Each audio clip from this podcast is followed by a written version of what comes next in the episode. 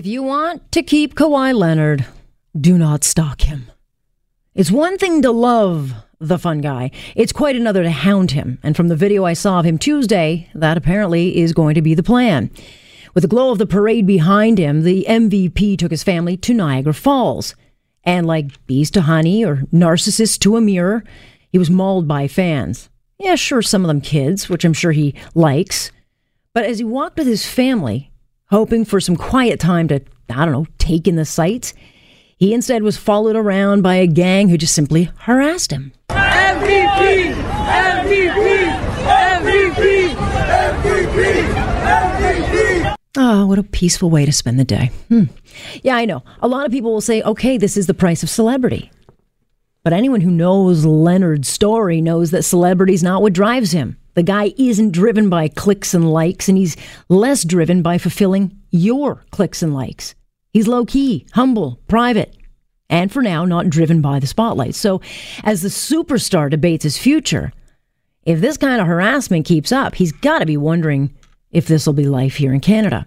And I get that folks are excited. The speculation of his next move is running rampant. And now, because he went to Niagara Falls, apparently that is a sign he's staying.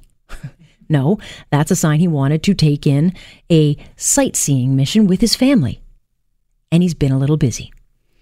And all those who laughed at his trade to Toronto are now speculating the choices are between the Raptors and the LA Clippers. And Leonard can make 50 million more by just signing with Toronto, but it's not always about money. And in Generation Selfie, I know it's hard to believe, but for some, maybe for Kawhi Leonard, it's not about the celebrity and fanfare. He got us a win. He got us that parade. What more do you want? Two time World Series winner Joe Carter had some advice for Kawhi Leonard, and that is no one will love him more than Toronto.